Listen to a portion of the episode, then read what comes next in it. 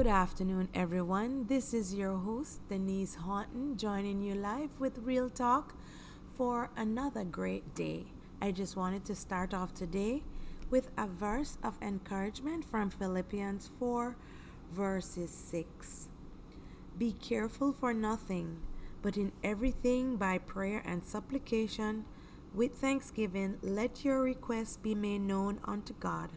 And the peace of God, which passeth all understanding, shall keep your hearts and minds through Christ Jesus.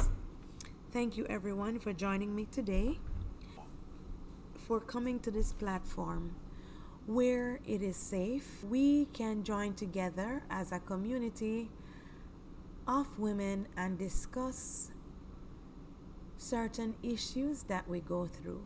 No one is perfect. No one needs to be alone. We all have our paths that we travel, and we can all help each other as we travel on that path. The reason why I wanted to do this platform was so that we could help each other as we go through different things in life.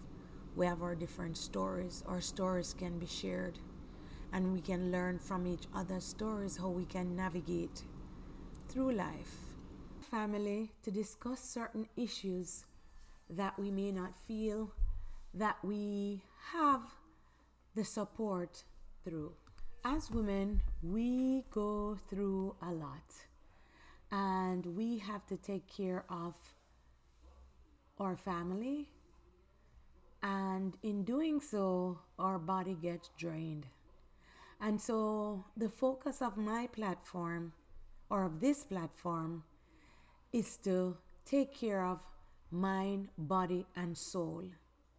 And through our different stories and experiences, we hope to help each other to really examine our minds, the body, and the soul, and to see how we can better ourselves, how we can increase the healthiness of our minds, of our bodies, and of our souls.